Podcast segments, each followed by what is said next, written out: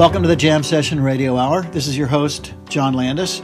Tonight we have an interview with um, a wonderful vocalist uh, named Olivia Foschi. You may know her work. She is local. She lives on the North Fork. She's a good buddy of Gil Goldstein, who's played a lot played a lot with the uh, Jam Session, and, and very well known. She's she's a colleague of his, and uh, Olivia is a great talent in her own right. Very creative person, um, a wonderful, charming person. Uh, got to interview her, which was a, a privilege for me, and she um, has a lot of really interesting insights. So let's hear our uh, interview with vocalist Olivia Foschi. So here we are at the Jam Session ra- Radio Hour, and I'm John Landis, and we are today with Olivia Foschi, and Olivia is in Italy, and she'll tell you where she is. Not exactly, but she's out in remote part, but she has Wi-Fi, and she'll tell you what that is. Hi, Thank Olivia. you so Thank you so much for having me on on the show, John. yeah, Yes, I'm in a very remote part of uh, northern Italy, sort of um, not too far from the Adriatic coast, but up in the foothills of Wow. um, yeah of the Apennines. So the Wi-Fi here is a little bit spotty. Hopefully, strong enough to to be able to have this interview. Wi-Fi being what we call Wi-Fi, and you call Wi-Fi. Well, we're very lucky to have you, and um, a lot of people who are familiar with the Jam Session and the Jam Session Radio Hour know your music, but they don't know you. They know your music, and they may have seen you. Probably, uh, you probably did Bayburger, the Jam Session, what two or three times, maybe more. Yes, Yeah. twice. I was a special guest twice, and Okay. then I showed up at the Jammer. I think one other time. Tell us about um, just so we can get a background about your background, your career, where how you got where where you are, and um, but go ahead. um, how I got to where I am, I I started. I always loved music. My great grandmother, my Italian great grandmother on my father's side, was an opera singer, and she was actually a vocal coach as well.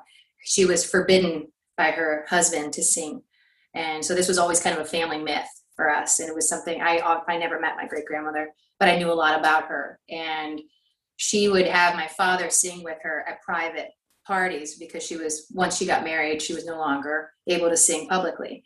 And her name was anna maria cavalli. And um, I, it was interesting i found an excerpt about her at the new york public library which is really quite something for me to Wow. find some of my own heritage in there. Yeah. um, and so my father then kind of kept the lineage going. And we would sing regional songs italian regional songs and, and kind of um, songs that not that many people knew, except for people from this specific part of Emilia Romagna, Romagna area, um, just south of Bologna, I guess southeast of Bologna. And ever since we were kids, my brother and I just grew up singing with him, singing country songs, folk songs in our dialect. And that sort of started stewing within me, um, both the folk element of it, but also just the idea of being able to share such a magical powerful world of voices together and singing together. Um, so then I started very loosely training uh, in school, and, and I, w- I was fortunate enough to go to an international school. My mother's American, so she took it to heart that we would be able to speak English well. And my brother um, was not doing really well in Italian public school. So anyway, long story short, we we were able to have uh, kind of a varied education that allowed us to learn English well and, and be bilingual and kind of have a more open approach to everything that was musical, both from our small region, so everything that is folklore, to um, one of my biggest influences in high school. His name is Roy Zimmerman, and he was my uh, music teacher, and he really got me started on guitar and chorus and choir and singing and composing. And I started composing in high school with Roy, with Professor Z, Mr. Z, and uh, and that kind of started this whole thing. And then I I originally I started college and I was told to get a a degree in something that was a little bit more serious. Mhm. And it's interesting because now my career is in music, but uh, I graduated in English literature. And after doing that and kind of learning, I think the poet, a lot of the poetry that I that I use in my own writing, and a lot of the rhythmic um, voicings that I use come from a lot of the literature that I studied. So I'm I'm actually very grateful for for that direction that my education took. And then um, I kind of I, I transferred over to the University of Music in Rome, and I was there for a couple years, and, and I furthered my studies in northern Italy. And then I finally ended up winning a uh, scholarship and moving over to LA. And I studied with um, an opera singer there at the Venice Voice Academy, which was a lot of fun. And it kind of opened up a whole world of, well, why don't you help me teach? And then I moved to New York after having met my husband. And I started studying mixed meter and polyrhythm um, with Marc Mommaas. I had spent some time in Nepal. And so I started studying, I, I studied with a professor called uh, Avas, and he taught me some madal playing as well as classical Nepali singing. Uh, and that opened up another new realm within this sort of folklore meets jazz. Um, and that was the whole world of, of Eastern music and Indian music, particularly in this case, Nepali music. And so, my, I think, I like to think that one of my strengths in music is definitely rhythm. Mm-hmm. Um, and so, the rhythmics that came out of that and the rhythmic appreciation that came out of that experience led me then to start studying mixed meter polyrhythm with Marc Mommaas in New York City when I moved out here about 12 years ago. Um, and then having studied with him, I started teaching, and it kind of everything just sort of unfolded very naturally. Hmm. Uh, in the meantime, Mark then introduced me to a fantastic professor of um, Konnakol, and that is uh, Indian rhythmic singing. And his name is Ganesh Kumar, and he mm-hmm. teaches out of Southeast, out of um, uh, Chennai in, in, in, India. And so I would have Zoom lessons with him, or what was uh, it was actually on Skype at the time when we started. And so I, I just recording artist Ganesh Kumar. He is. Yeah, yeah, he does a lot of a lot of great things, and he he plays um, percussion instruments as well as as well as konnakol, which uh-huh. is sung percussion. What is what is it called? Konnakol. Konnakol. Mm-hmm. Konnakol. How do you spell that? It's K O N N K O N N A K K O L. And that what is konnakol? That's a traditional form of singing. Where, yeah, it's a it's basically where the gods are believed to have been given the sounds or have given the sounds to uh, the drums. So it's specific uh, drum sounds, and it's um, for example, ta ding ding na, and that, that kind of you you. So you sing these sounds, um, right. and it's it has a really deep background and the i think the fun for me was in all this mixed meter and polyrhythmic element that you have in konnakol so you're you're counting in five and you're all there all of a sudden you go into four phrasing and you go into three phrasing and does that make sense yeah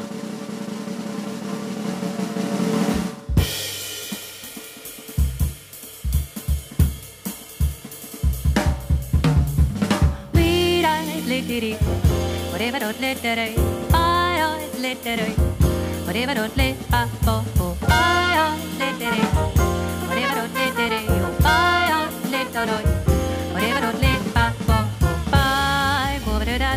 that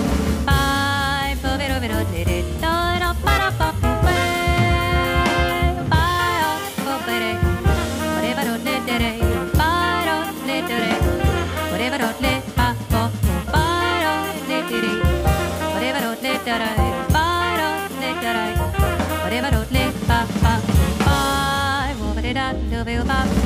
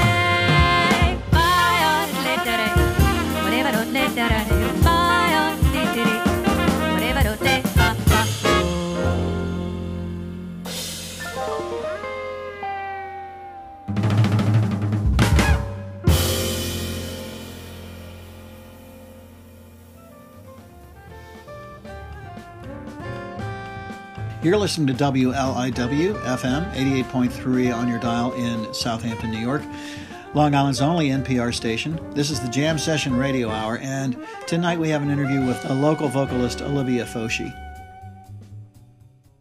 Can you talk some more about the, the Nepalese training? I think it's so fascinating, and also what its influences are in your in your music, or and you know how you gravitate towards that. With the Nepali training, um, I just I basically learned traditional Nepali sa- uh, ragas.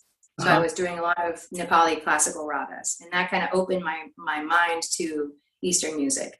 And then when I started doing konnakol with Ganesh Kumar from India, um, that was more specific to rhythm. So it was purely percussive work, vocal percussive work.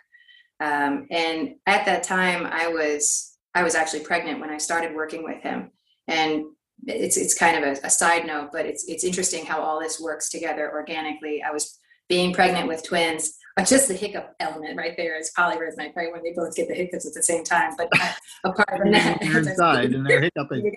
belly going in every direction. Does that continue Uh, when they come out? They yeah, hiccup at the same time? The Yeah. kids, it was an instant, but when they were in my stomach and, and I would be studying, I mean, the breath management was what it was. It was a little bit difficult towards the end, especially once, once you're carrying twins, but it was an instant relaxing element. So if the kid, if both of them were moving about a lot in my stomach, or I was anxious for whatever reason, and the babies felt it in my stomach, if I started singing Konnakol, they would sort of melt into it. And I wrote a record for them a few years back that actually Gil uh, arranged a lot of pieces for, and Ulysses Owens uh, helped me produce. And um, I wanted to include this konnakol element in a lot of standards that we were doing, and in one of my own pieces because it was a, such a central part of my pregnancy with the boys. It was really, Amazing. it was, I mean, exactly amazing. When would the hiccups come? I mean, relative to all that progress of uh, breathing and everything, when would the hiccups come? When they when you were anxious or when you were calm? just happened. That's that It just happened. That wasn't the direct was on response. But it was just, it was interesting uh, for me to just kind of try and share this, try and, and embrace, right? This whole um, element of, of beats that were going on in the body and then share it with them by tapping. I would tap on my belly and I Mhm. would just sing in whatever that could that sort Oh of my thing. God. You're singing these da kita taka ta dum kita taka ta kita taka ta dum kita taka dum kita taka ta dum you know and, and they were just responding to it and they would start Right. moving on the beat and it, it was it was a beautiful um, response to this. So all of a sudden it just kind of it, it I definitely wove itself into my music, my my rhythmic understanding and inevitably into when I'm scatting or when I'm improvising in in sort of straight ahead jazz. Yeah.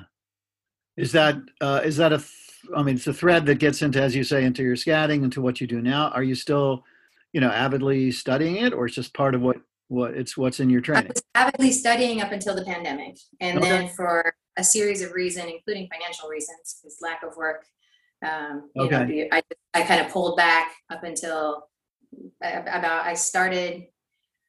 I, I was studying up until the beginning of the pandemic, and maybe come April, um, I I quit April of last year. I, I just held back, but I'm still in touch with with my teacher with Ganesh Good. we, we talk all the time and i'll probably start studying again I, we got into a really hard chapter so i was uh, still Right. digesting Yeah. And um, so that record that you mentioned that you did, where there's a lot of that influence, that was your first record. that's my second record it's That's called uh, fleeting window Mhm. Okay. my first record was perennial dreamer and that Okay. was more of a uh, just a debut a classic debut record Uh huh. here i am i'm, I'm going to try and do this and I, someone once called me a jazz singer so here i am hello Uh-huh. world. I'm trying and present Right. myself as a jazz singer. Right. Um, and Ulysses Owens also produced Ulysses Owens Jr., fantastic drummer, really good friend of mine, whom I met actually at a jazz workshop in Italy more than 20 years ago. Uh-huh. Um, we became good friends, and he offered to help produce that record. Um, so we put out the first record, and and that had a little bit of a of a buzz around it, and um, and then I finally eventually wrote my second record, which is Fleeting Windows, um, which I took a lot more personally. That really, I think, it tells the story. Every song that's in the second record is uh, very emblematic or very a, a strong component of my relationship with my children Mhm. and my my voyage as a new mom of twins. Yeah. Yeah. And that so and that record you say has more of the konnakol in it. Yes. Yeah. Yes, it does. Are there As some it- songs I- on that record that are just primarily konnakol? No, I, I I kind of wove it into um, the the intro of of a few things. I think. Um, let me think of what. Let's see. I'm trying to think of what tunes have have it the most. I would say. Um, uh, let's see. Ooh, tunes have them have the most of that? I think "Look for the Silver Lining." hmm If, um, Which is I- I a include- which is a traditional song, right? That's yeah, current. that's a cover. Yeah, yeah, but it's, it's, a- it's your your form of cover. Well, that's cool. and I and I wove it into into Yeah. the uh, yeah. Um, So, are, are uh, in your performing career, um, talk about some of that. But it uh, one specific question is: Have you had performances where you just focus on that um, Eastern influence? uh, I did I did for for certain classes. So Oh. when I would showcasing that Right. uh, in my performance, and one of the piece I think with the strongest piece, uh, Firefly, which is a, a piece that Kenny Barron wrote with or co-wrote um, with um, uh, Chris White Jr. Mhm. was a bass. Uh, he, Chris White put the words to it, and Barron wrote the, the music for it. Um, and they had it on their record, Lucifer. That was a song that I, I had the fortune of singing with Chris White, and so I put that on the record. And whenever we perform Firefly, we did it in, in seven and kind of broke it down. Actually, Alex Dipiagan did a great um, a great arrangement for that tune for this last record. And so Firefly has a really heavy konnakol element to it. So that's on your So that- Windows record. Yes, it is. Okay. Yeah. Which came out when? three years ago now. It feels like it just came out. Okay. Just bef- so really, that's just before the pandemic. Pandemic was really when I think of you know just before it's like 2019, 2018. Exactly. Um, excellent. Uh, so one other question I would have about that whole part of your background is the the spiritual element um, in all of that music, which obviously is in, in music in general. But is that how does that carry over into your music, if at all? I mean, it does rhythmically, right? Um, Mhm. And but is is would you say that the spiritual element also infiltrates your music as a result of that? I think so. Um, I think the music kind of organically happens. I think Uh-huh. I'm a very believer that we are sort of the vessels for something that is already out there, um, whether it's an original piece or whether it's our interpretation of a standard. Um, that's I, I think that's the kind of along the lines of what what you're asking. almost like a, a channeling sort of something when you say it's out there. Yeah. yeah i almost think it's selfish to to own a, a piece right to say this is Uh-huh. mine did this i feel like the music is already out there and we really are are vessels for it to come through Uh-huh. it's already all existing around us it's just a question of of capturing it and being able to to put it together and somehow have it come out Uh-huh. And are there times when you're writing or performing when you feel that more than other times? Absolutely. I Mm-hmm. had, I mean, a, a good example is during this pandemic. I, I just, I got hit pretty hard. We had a few family losses and it was emotionally and musically and artistically draining um, and empty and just dark. It was a, dark- a, the first year for me was a really dark time and I couldn't even find a space to sing. Um, and then uh, I lost I lost both my grandmothers actually, and one of them in particular, who was a big jazz head and and and just a, a one of my very best friends, closest friends. And I kind of, I really wanted to write something for her.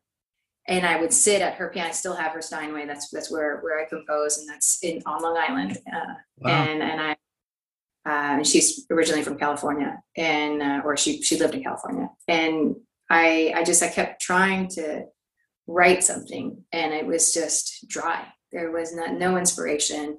I wasn't singing. I wasn't gigging. I was. I mean, there was a lot of obviously uh, in, debilitating things, just like being a mom 24 hours, right? And Right. Not having any mental space, even, um, and and or any emotional release through my music. I think a lot of us as musicians, a lot of our emotional release comes through our music, um, and it's just a, a way to to let ourselves go. Um, and I think through this COVID and, and, and not being, I wasn't teaching, I wasn't singing, I wasn't gigging, it kind of all just started getting stuck in this box. And Right. I, I joined a writing group. I thought that maybe if I had some assignments, I would be able to to force something out. And I, I think I forced two pieces out in a year. I was supposed to hand a piece in every every month, and I only handed in two, I think. Um, and then finally, one day, it was uh, just before the year anniversary of her death, uh, just recently actually, the song just happened. And it just, everything just kind of, the sun started shining again, Mhm. and the song just kind of happened. So I think y- I'm not a, a religious person, Mhm. um, but I do think that there was something there that just kind of started flowing. And I don't know if it's if it's a result of starting to see the end of the tunnel in terms of the pandemic, and um, or if it was just being able to embrace all the loss and the sadness and this kind of world that we, we the whole world shared this huge hole. Um, So how can we embrace that and somehow turn it around and have it feed our soul? And so this, so a couple pieces actually finally started happening, and I'm, ho- I'm hoping to to perform them actually at the church on on September Oh, 9th. great.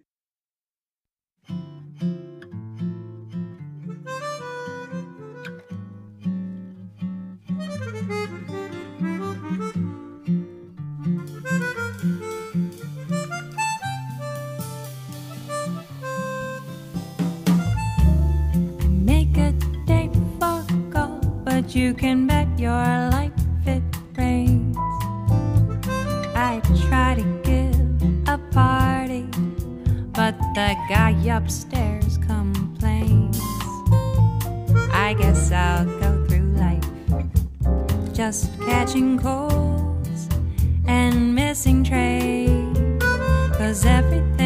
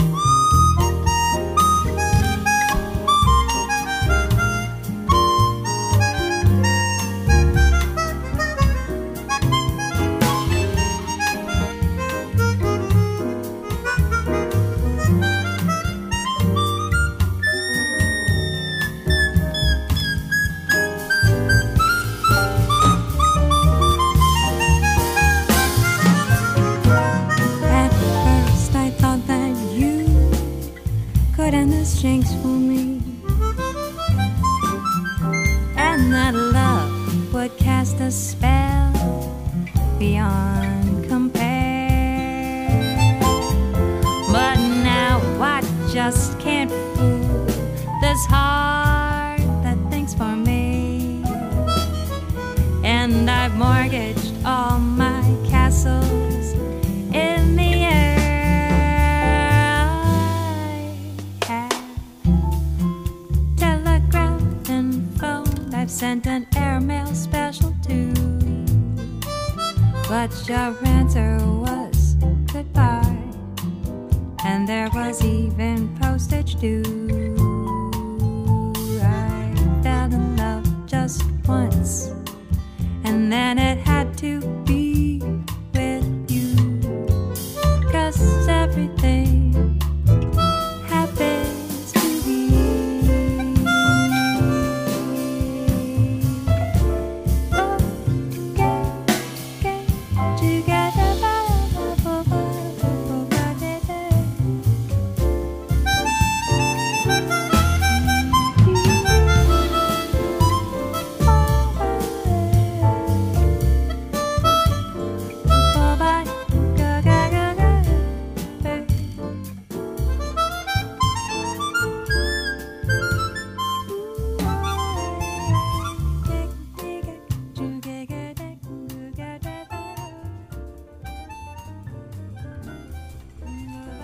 Once again, you're listening to WLIW FM 88.3 in Southampton, New York, also heard on WLIW.org slash radio.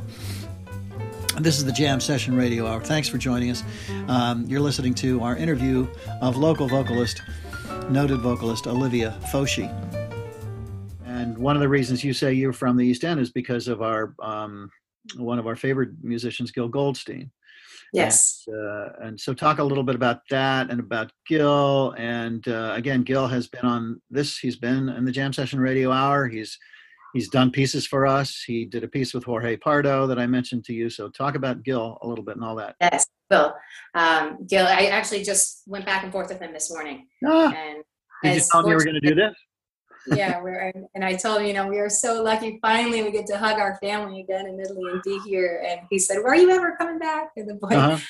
some pictures. Um, Gil and Ellen, his his wife, who um, are just a huge part of our family. They're, I'd like to say, they're kind of the family that we that we choose, I suppose, if we can say that.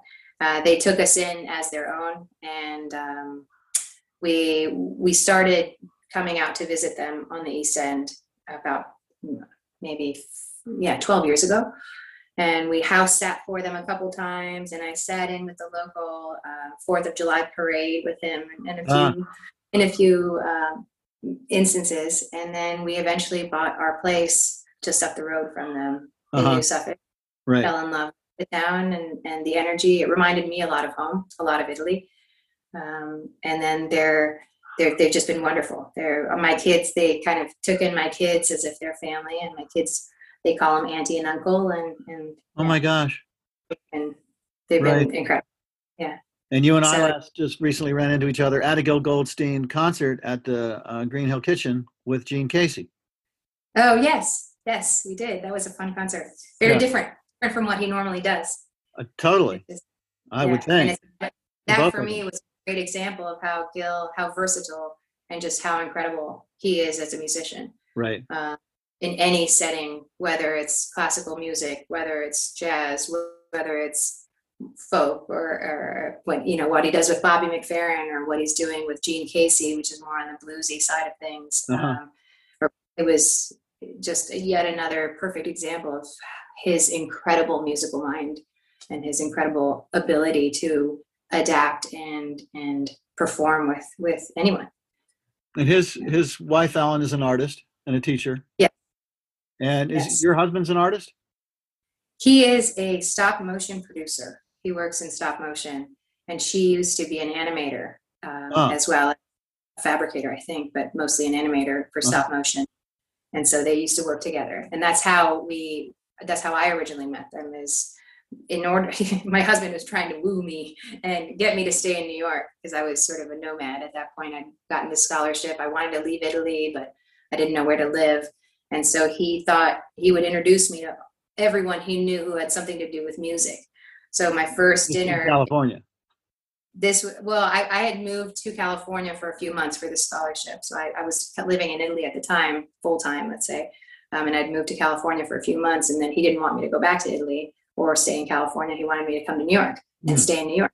Mm. So he introduced me to Gil. I think it was my second dinner in New York. He said, "Yeah, I've got this friend. He's in jazz. You know, you might know him. You might." And I went to dinner and I said, "Wait a minute, what? Yeah. you this is Gil Goldstein? Are you Yeah. kidding me?" Uh, and of course, I'd already heard of him. Um, Mhm. And then I just we met him, and it was it was just instant. He's Gil is is just such a warm, welcoming, funny person, and Right. yeah, it was an instant sort of yes, I want to stay here. There are people like this around that you can actually meet, and I think a lot of that for me was new because jazz, at least in Europe, has more of an elitist feel. I think it, it's a it's a tighter network. Um, I think it's changing a lot now, but when I left Italy, which was 12 years ago, um, jazz was sort of a tighter circle. Whereas in New York, it's you get the best of the best, and Uh-huh. they're all so humble, and everyone is so welcoming. Uh, and of- of course, not everyone, but you Right. know, uh, Right. most most jam sessions that I hit, most most big musicians that I worked with have always been so welcoming and open, and uh, so that was a, a big reason for me to stay out here. Um, again, Ulysses Owens was another another. He's Ulysses is a dear friend, and, and so that was uh, another reason to stay. And then, yeah, Alex, of course. Has it worked okay out here for your um, career to be, um, you know, I mean, we're two two hours and more from New York City. To be out here, would you, would it be different if you were in the city? Uh, I think it would, but I I chose to be a mom full time. I chose to take that on, and and and I love it. And I don't think that I think if I'd stayed in the city, I would have had more gigging opportunities. Um, definitely, I would have had m- more work in that respect. I gave up working for the Brooklyn Conservatory um, because the commute back and forth was just too far. You were teaching Um, there. teaching there yeah um, and teaching jazz voice there and it was a lot of fun i had a great workshop there um, i kept my work with the new york jazz workshop because it's a little bit more flexible in terms of hours and times um, so yes I, could, I definitely could have had more opportunities in the city but i love where i am and i think it's a perfect place for the kids and then there really are some phenomenal musicians out in the East End. Um, just a smaller pocket, but it's a great Mhm. pocket, very rich pocket. I want to give a plug to one of the actually the way I met Gil.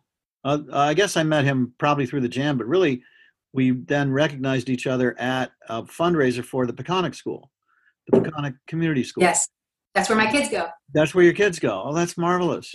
Oh, everything is full circle here because we're we're Yes. good friends of the Caseys.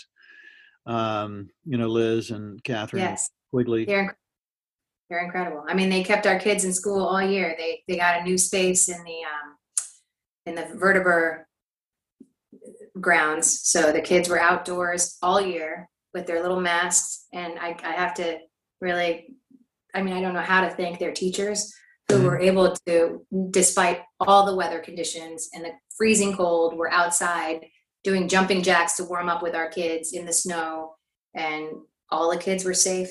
And we had very very few cases. The school stayed open all year.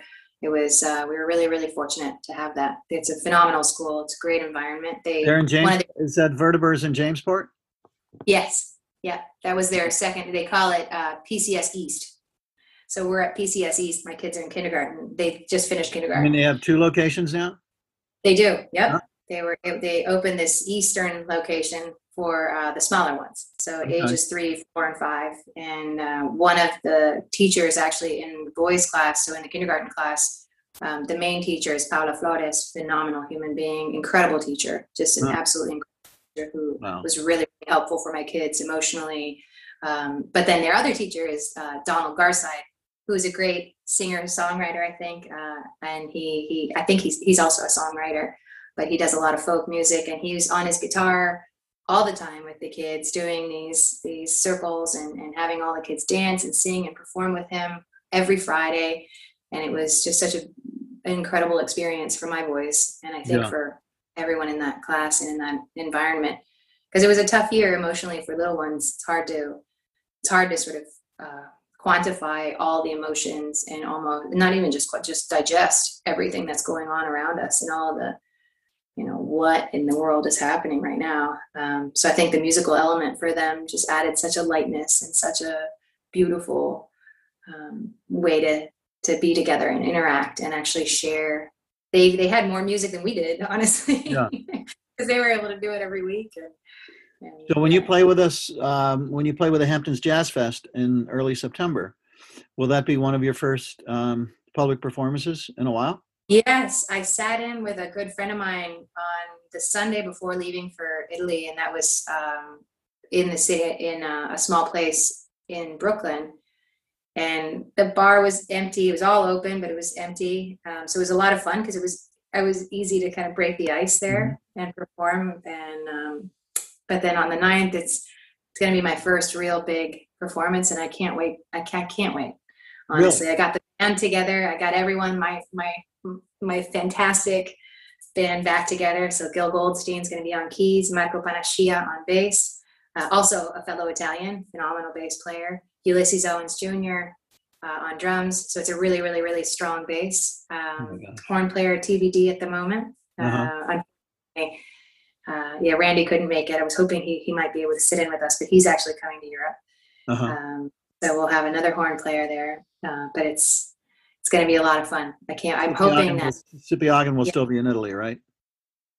he's actually in New York, but he's on a recording session, so Okay. he doesn't make it. I was really hoping to get the whole band back together, Okay. but I don't think he'll make it. But I have some really good recommendations from him, so we'll work someone else out of equal caliber.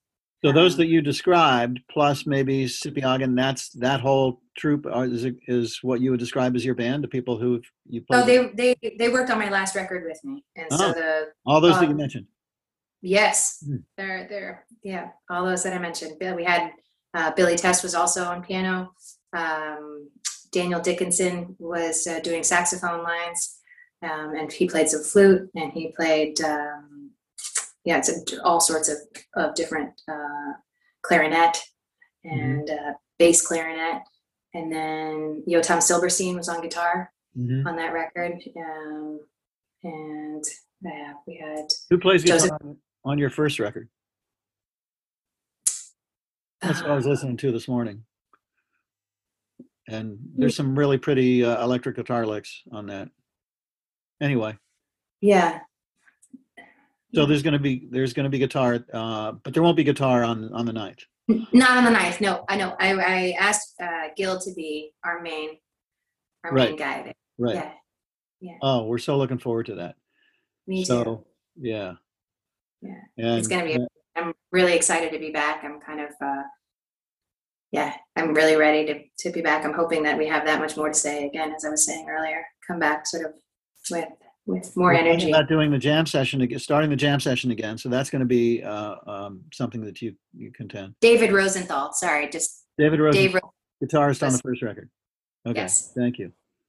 Yeah. So the jam session, if it works out the way we're hoping it will work out, will be in a re- uh, a real church, uh, as opposed to the art church, which they call the church, and uh, it'll be the Christ, Christ Episcopal Church in Sag Harbor, hopefully on Sunday nights. Um, you know, this will be different because we've always been in a commercial. The jam session's always been a, in a commercial venue, although the Hamptons Jazz Fest, which the jam session is producing, is uh, is in a mix. You know, we'll take you know, we're going to do some at East Hampton LTV and uh, Southampton Arts Center in Southampton Village, and we did one with Morris Goldberg at the parish and also the Hayground School.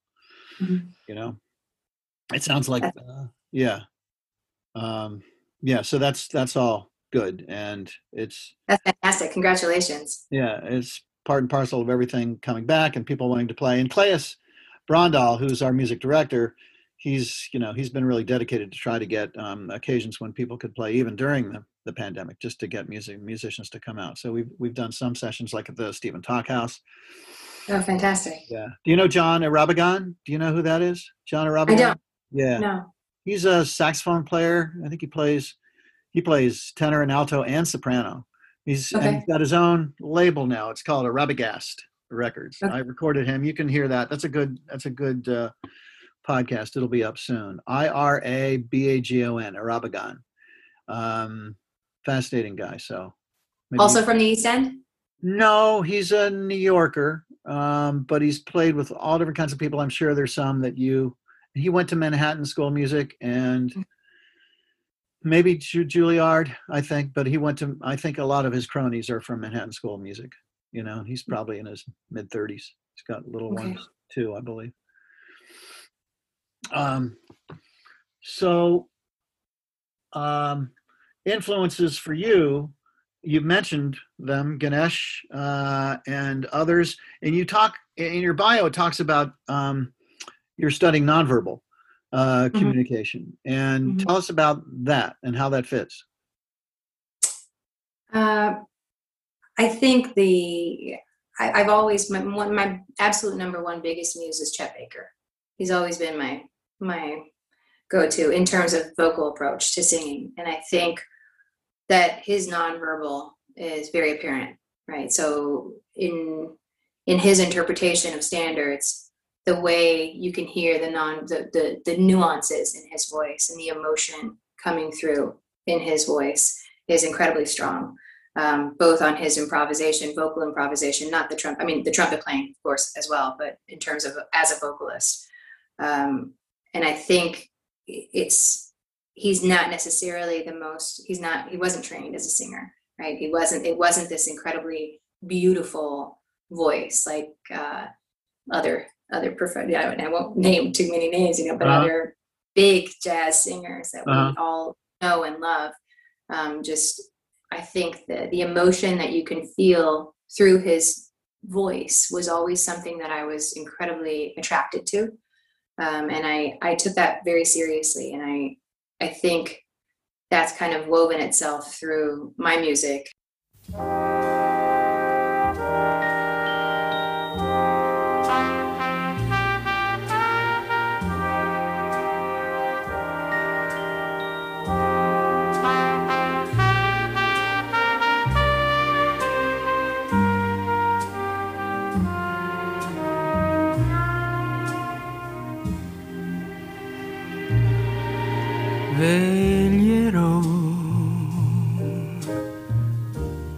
Questa notte sol per te, dolce bimbo ti dirò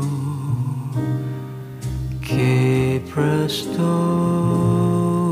tornerò senza te.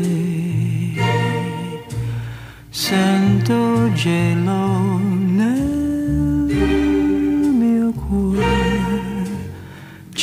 cerco solo l'illusione d'averti qui con me. Torneranno per me le stelle nel mio cielo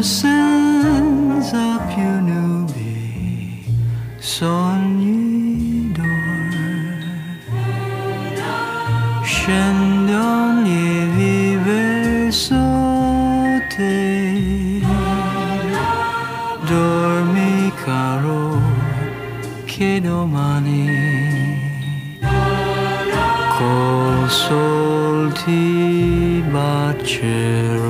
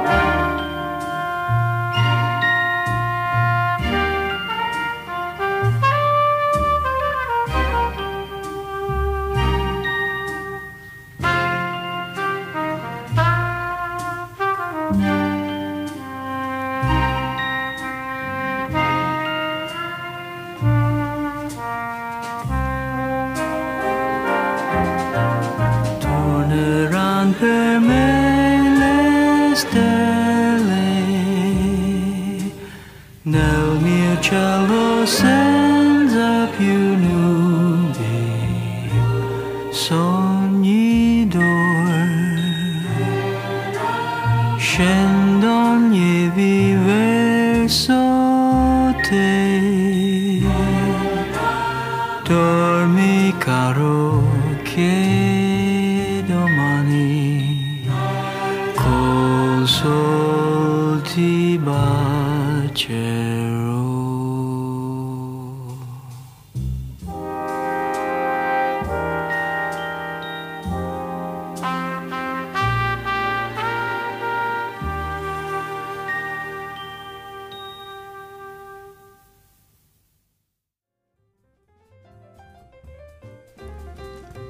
Once again, you're listening to WLIW FM 88.3 in Southampton, New York, also heard on WLIW.org slash radio. This is the Jam Session Radio Hour. Thanks for joining us. Um, you're listening to our interview of local vocalist, noted vocalist Olivia Foschi. I remember I was studying with Fay Victor at the New York Jazz Workshop when I was studying with Marc as well uh, early on when I was in New York, you know, 12 years ago. And one of her, I remember she had me slow down. I was doing, um, I think it was Alone Together, and she had me slow it down to something like 30 BPM. It was it was it was crazy. It was a really really slow BPM. Uh huh. And like I can't. How am I going to get through this? Right. It's just the breath. And but then something clicked, and I understood where I had to go and kind of reach into and what parts of, of my voice I needed to reach or my, my emotion really I needed to reach into in order to still be convincing in my singing and still come across to someone. I think um, some of the crooners are are phenomenal, but but there is so little emotion, even though their singing chops were perfect. Uh-huh. Um, the emotion behind what they're singing um, didn't, for at least for me personally, didn't come through. And then I would I would hear other singers where you're just blown away by one simple line. Um, Yeah. Just how much they can they can put into that. Yeah. Um, so that there was an Italian uh, woman that I worked with early on when I was still in Rome, and uh, Maria Grazia uh, um, Facciola was her name, and she she started. She was doing this um, more theatrical work with nonverbal, and had us working on that. And then I think I delved more into it with Fay Victor, and and slowly with all the rhythmic elements that I've been studying and the percussive elements that I've been studying in other forms of music, and that's come through. It's woven itself through. Yeah. Yeah. Well, that's wonderful. You've you've uh, you've really taken us down some really interesting pathways. That uh, that's one of the great things about doing interviews with uh, you artists and musicians is that uh, that's what you are. You're you're artists, and um, that's great. And we can't wait to see you September 9th. Thank Um, you so much. Yeah, yeah, and uh, and to talk to you again and talk to you face to face and uh, to see Gil and everybody else that you put together. You're Right. just uh, you're an inspiring person to talk to, and we thank you Thank so much. Thank you for having me. I'm honored honored to be Um, featured on We could go on much longer, and and it's been fascinating, Olivia. And and you know, just again for the tough time that you've had, we're so glad that you've come through it. I'm sure you miss your the people you've lost, and we're sorry for that. And our hearts are with you, and in Italy, and when you return. Thank you so much. All right. All the best to you, and we'll talk to you soon. All right. Thank you, John.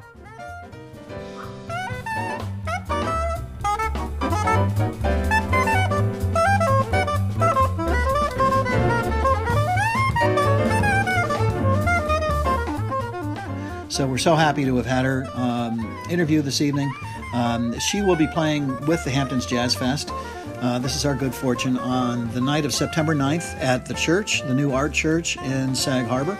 Thank you, f- um, thank you so much for uh, uh, April Gornick and Eric Fischl for having put that together. It's a wonderful resource of art and music that we have, and they've been delightful to us, allowing the Hamptons Jazz Fest to play there.